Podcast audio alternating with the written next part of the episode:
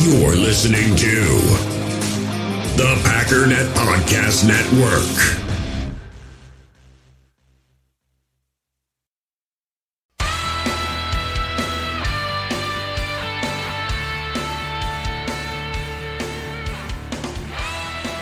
Ladies and gentlemen, welcome once again to the Packernet Podcast. I am your host and resident fanalist, as always, Ryan Schlip. Check us out online, packernet.com. Find me on Twitter, pack underscore daddy. So the focus today is going to be on uh, questions, comments, and concerns. There aren't a ton of questions, so I may just go to the Facebook group and start plagiarizing some things, which is to say people posted things that were not intended to be on the podcast, but I'm going to take it anyways. We'll see how time stacks up. But anyways, as always, be sure to jump on iTunes. I'm really looking forward to getting to 200 so I can give that PFF subscription away. Otherwise, the uh, phone number to text or call any questions or comments that you have regarding the Green Bay Packers uh, is in the description. Feel free to drop it on in now. But we'll take our break. And again, as I said yesterday, uh, this is going to be a shorter podcast because I'm actually recording this on Saturday, trying to hurry up because the family's up and getting crazy and wants to go camping, and they're starting to scream and get nuts. So we'll take a break. We'll be right back.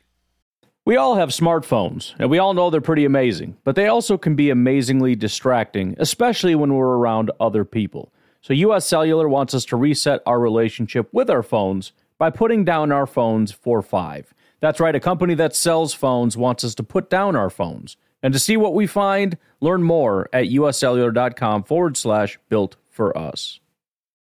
In the hobby, it's not easy being a fan of ripping packs or repacks. We get all hyped up thinking we're going to get some high value Jordan Love card, but with zero transparency on available cards and hit rates, it's all just a shot in the dark. Until now, introducing slab packs from arenaclub.com, the only repack that provides real value, a complete view on all possible cards, and clear hit rates for each one. Now, when I buy slab packs on Arena Club, it finally feels like I know what I'm getting. And honestly, the best thing for me and my son is the fact that we're kind of novices into this. When I walk into a card shop with my son, and a card says it costs $40, kind of just taking his word for it that that's a good value. So I appreciate the transparency on grading, as well as just getting excited about seeing what you could potentially get. Right now, you can get 10% off your first purchase by going to arenaclub.com slash packdaddy. Wow, that's crazy offer. 10% off a $400 slab pack. That's 40 bucks right there. Anyways, that's arenaclub.com slash packdaddy for 10% off your first purchase.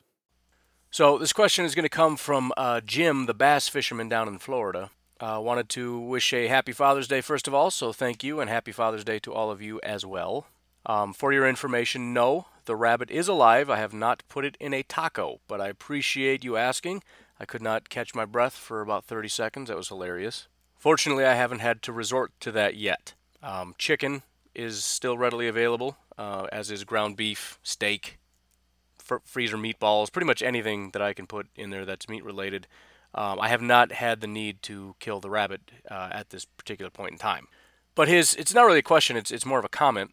But it actually somewhat ties into what I had said about Mike Pettine and uh, my concern that if things really go well, that he may be on the uh, the short list for head coaches. But he referenced Rex Ryan and um, said that Rex, Rex Ryan had a quote that it doesn't take long to realize Mike Pettine's the smartest man in the room. Um, looking up the uh, direct quote, first of all, the quote was, He's the smartest guy in the room. But beyond that, yeah, he goes on to kind of explain the process that uh, Rex Ryan had in discovering Mike Pettine and how smart he is. He says, I was trying to spice up my presentations, and the more I talked to him, I realized, holy cow, this dude knows everything. He's a real football guy. So when we had the chance, we made him quality control coach, then outside linebackers, then defensive coordinator. He was my right hand man forever. He goes on to say that he took a job in Buffalo not because he fired him. He said Rex, Rex Ryan said I never fired him. He told him to leave and take a job somewhere else because a new general manager came into the Jets job and he was going to fire everybody and everybody knew they were all about to get fired. So he kind of just said, you know, you go, I'll stay here and, and you know, take the, the slicing and dicing that's coming. And then, of course, after Buffalo, when he goes there and turns them into a dominant group, he ends up getting a head coaching job. Now, the only saving grace here is that that didn't go very well at all. Now, it's the Browns, but still, maybe that leaves a bad taste in somebody's, some people's mouth, and he's a defensive coordinator, so some teams just wouldn't touch him anyways.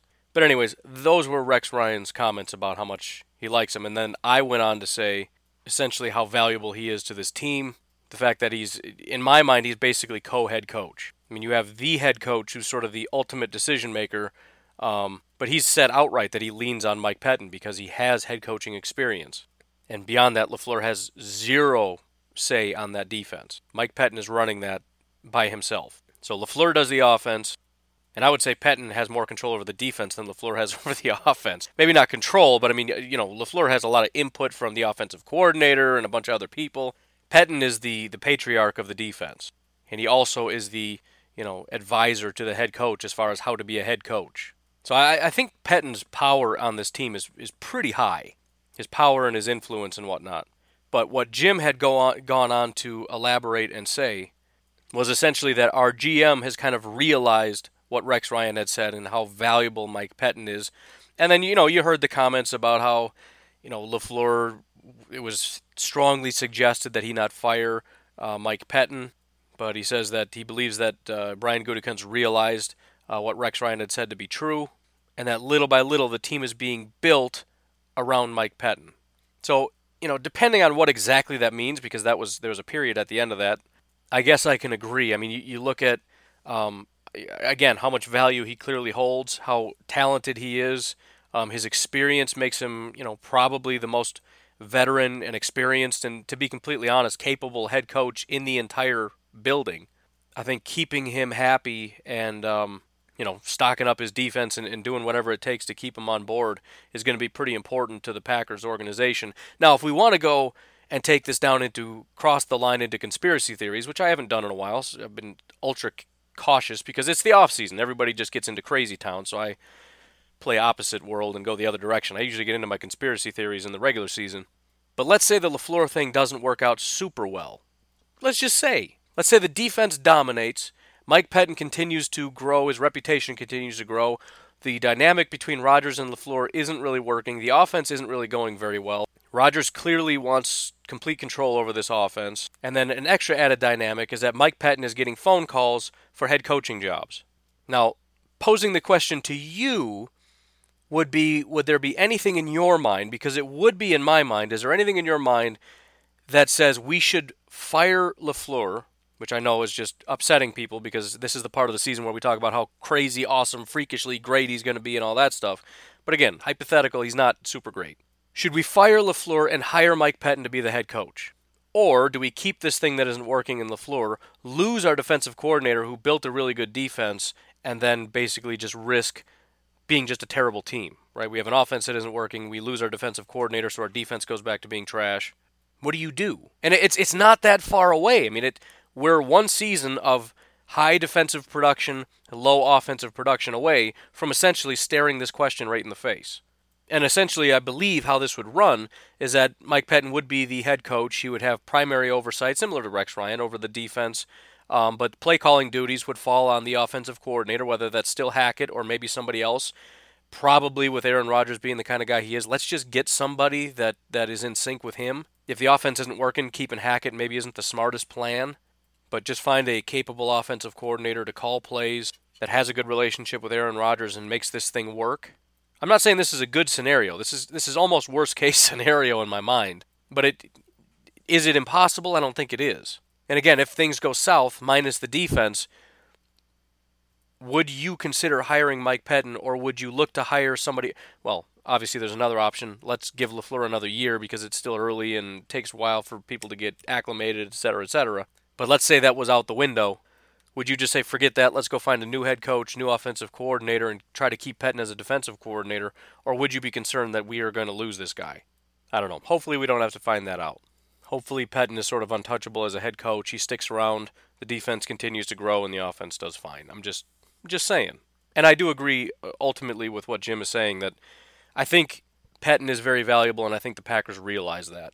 The next question now, turning over to uh, the Facebook group, is going to be kind of tough to answer, but uh, the question is from Kyle. Says, uh, would it be worth keeping the D line to a minimum as far as roster spots to keep as many wide receivers as possible? Keep Lowry, Daniels, Clark, and Lancaster, and or Montravius, just so you can keep MVS, EQ, Gmo, Kumerow, Davis, and J'Mon. Also, with Gary and Z being versatile, that's two less guys on the D line you might need. I think traditionally speaking, you're not going to sacrifice D line for wide receiver because D line you just need more. I think that's also been historically true, although the Packers, more so than most teams, keep a lot of wide receivers. But I do understand the sentiment as far as with Za'Darius and Gary also being able to play inside. But so we know we're going to keep Mike. Well, we don't know that, but unless something crazy happens, we got Mike, we got Kenny for sure. We got Kingsley Keke, um, and Montravius. I don't think is going anywhere, so that's going to be four for sure. The, the other part of that that's difficult is when you construct a 53 man, it's possible to do both if we sacrifice in other areas, or we might do neither if we want to build up other areas. You know, so it's it's kind of hard to say for sure. But in the specific example, would you be willing to keep four so that you can keep specifically in your example again MVS, EQ, Geronimo, Kumerow, Davis, and J'Mon? Um, I, I I'm, I'm still leaning toward no. I mean, if if you look at the wide receivers, we're going to keep MVS. Almost positive we're going to keep EQ. Really positive, pretty positive we're going to keep Geronimo. Um, the next three, not to- totally sure. Um, I think J'Mon would be next on the list. As I don't, I don't think most people would agree, but I would put J'Mon next because the Packers want to see what he's able to do. After that would be Davis because of what he's doing so far. But again, it's way too early to tell. Uh, he's going to have to really be able to step it up and show that he can do something and either be a really productive special teams guy, and they want to go that route, or step up as a wide receiver. The last one is Kumerow. I've been pretty consistent in saying I think he's got a, a, a tough road and I, I listen. I like Kumerow. I just I don't know. I mean, it, there's again, there's a lot of people that do really well prior to the season that come into the regular season and don't do all that much.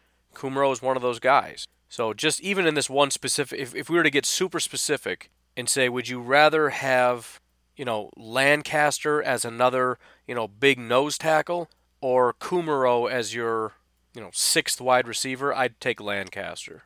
But again, it's really hard to get into the specifics of it. Well, we'd have to see with a full breakdown of the 53 to see what it would take in order to make each of these things happen. And I'm not planning on doing that. I did one a while ago just preliminarily, but I don't plan on doing another one until later in the season when we get to that cut down portion. But them's my thoughts on that. Anyways, let's take one more quick break, and then we'll jump into a few more of these um, questiony, commenty things. Kind of going back a little ways now, when I was doing the whole uh, you know, breaking down each position in the NFC North and, and my thoughts on it. Um, apparently, some Vikings fans took exception to the idea that Kyle Rudolph wasn't super great. Not specifically to me, but uh, Ben in the Facebook group had been talking to a lot of Vikings fans, and he said even non Vikings fans are saying that he's a top five tight end, and he's just wondering if he's crazy or what's going on. I think the point is, with a lot of people, you have name recognition. And there's also the media. And the media hypes up Kyle Rudolph. Again, the media is the one that's been saying Kyle Rudolph is really, really good. And I've been saying on the side, nah, not really. So I think there's just this general assumption that he's good until he people are told otherwise because they don't know. They're not watching the Vikings every week. But anyways, I, I just want to go through and, and look at. Um, I know somebody else had asked the question. I don't remember exactly when or where, but the question was essentially: Is he even top five in any single category? Really quickly, just want to run through and see what PFF has to say about Kyle Rudolph. This is going to be grades as well as advanced stats. First of all, no, Kyle Rudolph is not a top 5 wide receiver. In fact, he is not even graded as a top 32 wide receiver, which would make him a number one on uh, any given team. He's barely even in the top 64, which would make him a number two tight end on any team. Kyle Rudolph had a uh, was ranked 52nd of all tight ends. Now, if we adjust for a couple of other, you know, minimum snap counts or whatever, Kyle Rudolph rockets up to 27th, but that's out of 41 total tight ends. Bottom line is his grade was average.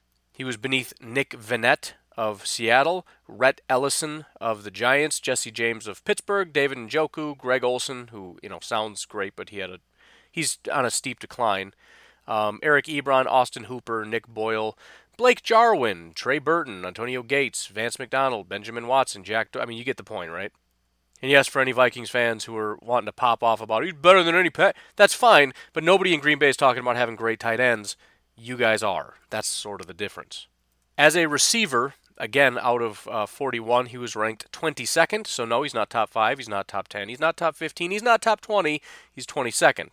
Now he is top five in a category here as far as grades, and that is drops. Great hands. He's actually graded number one. He had an elite grade, the only tight end with an elite grade. Um, one drop on, let's see, 76 targets, 64 receptions, only one drop. So he's got good hands. That's that's cool, man. Good job. Getting into some stats, yards per reception, he was 29th. Yards after the catch per reception, 31st, which is pretty bad. Longest reception, he was 14th. First downs, he was 7th, so that's pretty good. He's getting a lot of first downs for the team. Not top five, but close. Um, avoided tackles, he was 15th. And then passer rating when targeted, he was 8th. Again, pretty close, but he's not top five.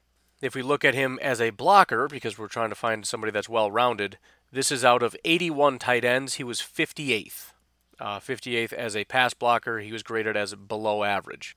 As a run blocker, he was graded 59th. Also, again, below average. If we look at uh, the proprietary advanced stats, yards per route run for the tight end group, out of 40 tight ends, he was graded 28th at 1.19 yards per route run. For reference, George Kittle was number one, 2.83 yards for every route run. For further reference, Jimmy Graham was one spot below him at 29th at 1.16. So, as far as this metric, Jimmy Graham and Kyle Rudolph were exactly the same. So, no, he is not a top five tight end. Um, he is not graded as a top five tight end by people who are watching film. He does not have top five stats in just about any category, with the exception of his um, drop grade, which is not even necessarily a drop rate. But there you go. I, I don't know what else to do. I don't know how. If you paid me a thousand dollars to twist this information into him being top five, I don't even know where I would begin. I don't have a clue how to do it. Considering he just got another contract, I can't even do it based on value because he wouldn't even be close. You got guys who are getting paid pennies who are doing better than he is. You got guys that are older, like Vernon Davis, who are getting higher grades than him. I, I got nothing, man. I just got nothing. He's not top five. It's not even close. He's a he's mediocre at best. He's right smack dab in the middle. Uh, Ryan Pugh, I think is his answer, had a question about uh, PFF. He was curious if they have uh, special teams grades. In fact, they do. Uh, he asked, "Is it you know beyond kickers and punters?" And yes, they do. Uh, he said he'd be curious how they rank uh, and all the micro aspect of it. Now, they don't have super in-depth stats. They they do grade each person on their whatever their task was, but I, I don't think I can look at the long snapper and, and see what his long snapping grade was. That's not a thing. But let, let's run through some of what we can find here. So there's a lot of people that played special teams. Um, just to give you some idea, as you pointed out, not a lot of people doing very well, and that's true. Only two people had grades that were considered good, according to PFF. Several that were close, but the only two that were considered good were Oren Burks and James Crawford. Oren Burks had seven tackles, two assists, and one missed tackle. James Crawford, six tackles, one assist. Um, as far as what they were doing, I mean, Oren Burks played uh, kick return, kick coverage, punt return, punt coverage. Uh, James Crawford was all that plus field goal blocking. A few honorable mentions uh, Ibraheim Campbell, Tramon Williams, Trevor Davis, and Reggie Gilbert all had pretty good grades. They do have specific grades on kickoff, punt, and field goal but I believe these are just for kickers, return men, etc. So, for example, Tramon Williams, his punt grade was 36. It was horrific. Uh, Trevor Davis was kind of average as far as his kickoff and punt and whatnot. Um, I don't want to go through all this because there are 63, but uh, to point out, and, and this is important too because I mentioned this several days ago.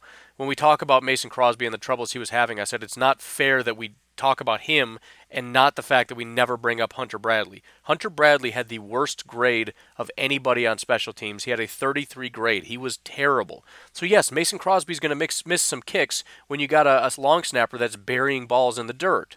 Not to mention a new holder as well. But Hunter Bradley, Josh Jones, Jamaal Williams, Fadol Brown, uh, Robert Tonyan, and Danny Vitale all had really bad grades. Josh Jones and Hunter Bradley were abysmal. The other four were uh, really bad. Um, and then you've got between 50 and 59, you've got, uh, geez, 30 players. Uh, Davon House, Darius Jackson, Tony Brown, Kevin King, Jay Kumerow, Kentrell Brice, Josh Jackson. I'm just going from worst to best. We're up to about 55 now. Josh Jackson, Antonio Morrison, Korey Toomer, Aaron Jones, Kyler Fackrell, Eddie Pleasant, Natrell Jamerson, Levon Coleman, J'Mon Moore, Lucas Patrick. It's all pretty bad a handful of average and above average, and then again you've got two guys that played well, and that's about it. Uh, they also do have uh, return grades. Nobody graded out as good in this. The best was Bashaud Breeland uh, at 65, which is average. Marquez, Trevor Davis were both average. Everybody else was below average or worse. Josh Jackson was the worst with an abysmal grade. Tramon Williams and J'Mon Moore had terrible grades. Uh, Jaire, Ty Montgomery, Jamaal, Kevin King, Lucas Patrick, Randall Cobb, and Antonio Morrison all had below average grades. Obviously, Lucas Patrick was on some kind of a squib kick or something. He actually had two returns, so that's kind of weird. And then as far as kicking, um, field goals, Mason Crosby had a below average grade. Again, I don't know how much of that is the long snapper's fault or his fault. Maybe it's a combination. I don't know. But he was 94.4% on his extra points, 81.1% on his field goals, um, 100% from 20 to 29 yards, 90.9%, basically 91% from 30 to 39, 73% from 40 to 49, and 71, 5 of 7, and 50 plus. So it kind of seems like it's that 40 to 49 range that you'd like to see better. I mean, I, I feel like 71%, 5 of 7 from 50 out isn't bad. And obviously 91%, uh, 10 of 11 from 30 yards out, and 100% from 20 yards out. I don't think that's problematic. So it's just the fact that he missed four in that 40 range. That's probably not great. And again, how many of these are because of bad snaps? That might negate, even if it negates half of them. We're looking at maybe 13 of 15 from 40 yards out and 6 of 7 from 50 yards out. Um, and then J.K. Scott, uh, super high upside, but, you know, didn't exactly pan out like you'd hope.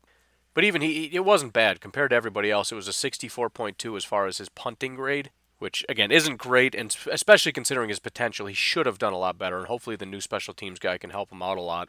But he was 19th, so he was average. He wasn't terrible. Uh, it just doesn't meet the expectations of where he was drafted. You know, 44.7 yards per attempt, which I know is a flawed metric because it depends how close you are. But even so, with his leg, you would expect that to be a little bit longer. Uh, he graded out 27th out of 38 in net yards. 67 was his longest, which was ninth kicks inside the 20. He was 16th, so it just, you know, wasn't really top of anything. The one exception would be hang time because he just absolutely bangs the heck out of these things. Um, 4.52 he graded out as the top punter. So he, I mean he's got a heck of a leg and a lot of potential, um, but he's got to get it tightened up a little bit. But yes, there are uh, statistics. If anybody has any questions specifically about a person or whatever or what they're doing, I don't have a ton of information. I can tell you how it broke down in terms of where he lined up and what he was doing and, and all that kind of stuff and overall grade. But yeah, that's a thing, and that's the best I can tell you as far as uh, where our special teams lined up. Overall, as everybody understands, it was it was not good. It was pretty bad. The penalties were high, production was low, and it's it's got to get better. And um, hopefully we can see a little bit of that. So, anyways, uh, going to be kind of ultra short today, but again, um, kind of doing back to back, and I'm really running late. So I'm going to cut it off here. Uh, you folks have yourselves a fantastic Sunday. I'll talk to you tomorrow. Have a good one.